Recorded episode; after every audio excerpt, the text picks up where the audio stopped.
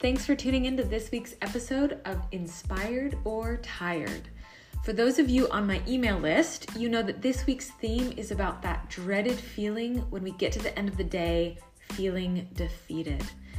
The problem is that so many of us, wanting to make a difference in the world and do good work, often get to the end of our days feeling frustrated and frazzled, not quite sure what we worked on, unclear whether we got enough done or if we were successful at what we were trying to do.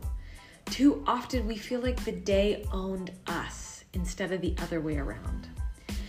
And sometimes it's just that it was a big day. We had a ton going on.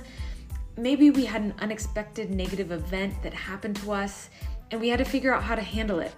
And we've all had these tough, hectic, or stressful days. But what I'm talking about here are the days that were more or less normal.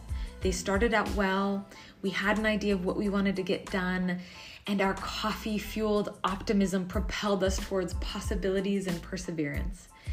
But by the sunset hours, we look at our list despondently. We haven't even crossed off the most important thing on the list. But we also haven't taken a break either. We've been working hard this whole time. But on what? We're not quite sure. Everything we did felt important. They were all things we felt needed to be done before we'd be able to tackle that big ticket item. Or perhaps we tackled that big item only to reveal many sub items beneath it.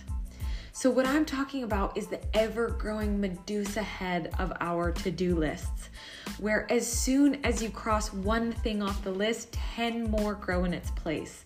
It's that feeling that no matter how hard or fast we run, the finish line continues to elude us like a mirage in the desert. So, what if I told you that the system is rigged? That your worthiness is not predicated on the number of tasks you get done, and that success is subjective. Think about it.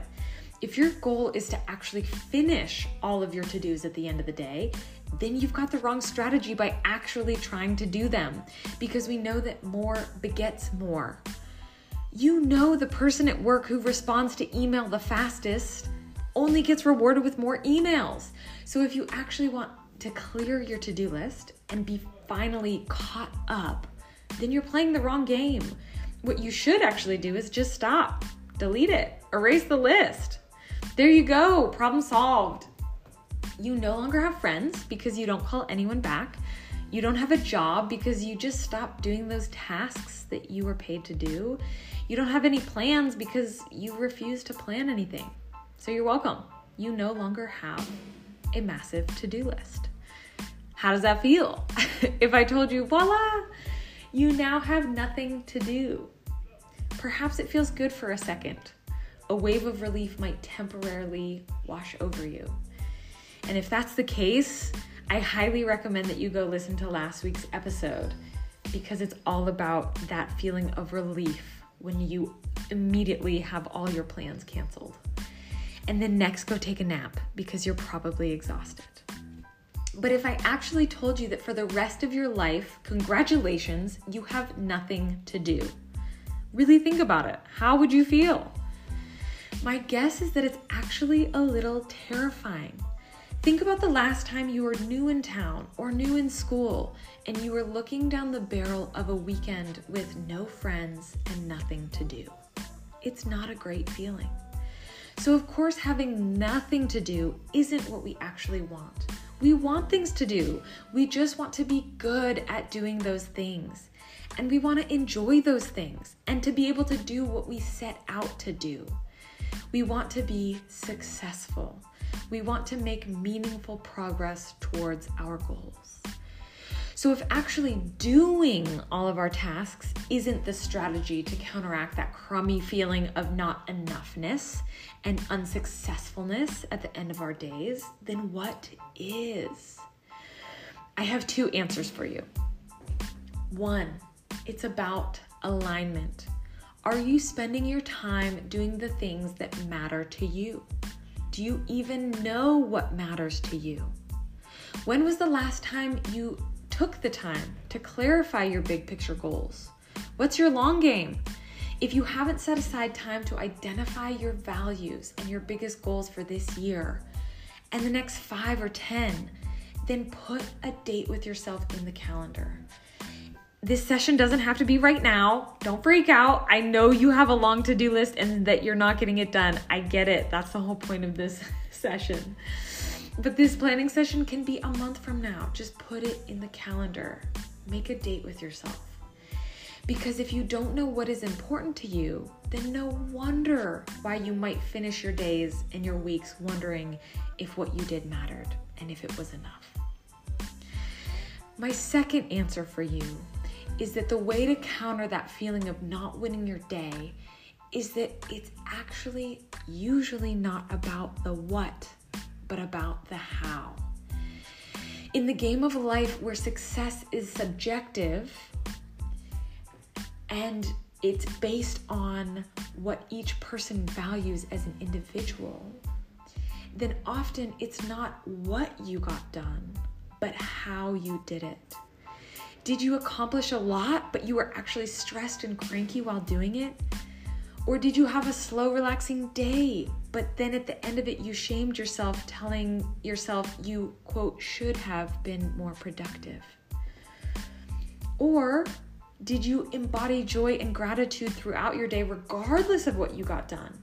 And did you celebrate the fact that you gave yourself the gift of rest and nourishment by taking a slow day? So, this epiphany of how being potentially more important than the what came to me one day as I was on a jog where I used to live. Breathing in the crisp fall air, I was grappling with what direction I wanted to take my life after a recent huge career change. I was racking my brain over all the ideas I had for myself, myself, myself, and all the potential paths I was interested in taking.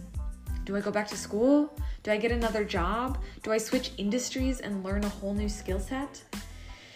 As I ruminated, I then posed this question to myself At the end of my life, when I'm on my deathbed, which of my ideas would I regret not doing in my lifetime? And that's when it hit me.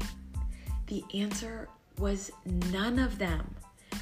And this list contained my most sacred hopes and dreams, my passions, all projects and plans incredibly near to my heart.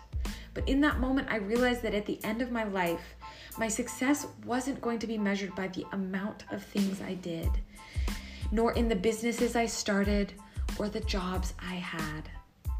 It was going to be measured in how I conducted myself. Was I kind to others? Did I care for my friends and family? Did I love fiercely and freely? These would be the things that mattered. So I share this story of mine because sometimes we get caught up in the what, in the achievement list, in the resume. But the secret is that it is us who determines what success is. And if it's us who determine determines what success is, then we're not trapped by a single definition of success. Though mainstream media and capitalism might try to convince us otherwise. So the next time you're feeling unsuccessful at the end of your day, remember that you have the power to shift that narrative. You have the power to take a deep breath and pause, to learn from that day, that week, or that year. Recognize what is causing you to feel like you weren't successful, and then rewrite a definition of success that's meaningful for you and decide who you want to be in the achieving of it. Because after all, it's the doing that unlocks the being. The doing is important, but it's a means to an end. And that end is how you want to be in the world. So I hope this podcast was helpful for you in some way. And don't forget to celebrate yourself even when you don't feel successful because you showed up and you did the best you knew how given the resources you had at the time. So if this episode resonated with you, please tune in to next week as I will keep showing up for you the best way that I know how, stumbles and all. Um, and please feel free to reach out to me at jess at jessjordancoaching.com if there's anything you'd like to share or a topic you'd like to cover me cover that there you go a topic that you'd like me to cover Or if you'd like to do a cover song of me, you can do that too. I love hearing from you. So for now, go confidently about your successful day.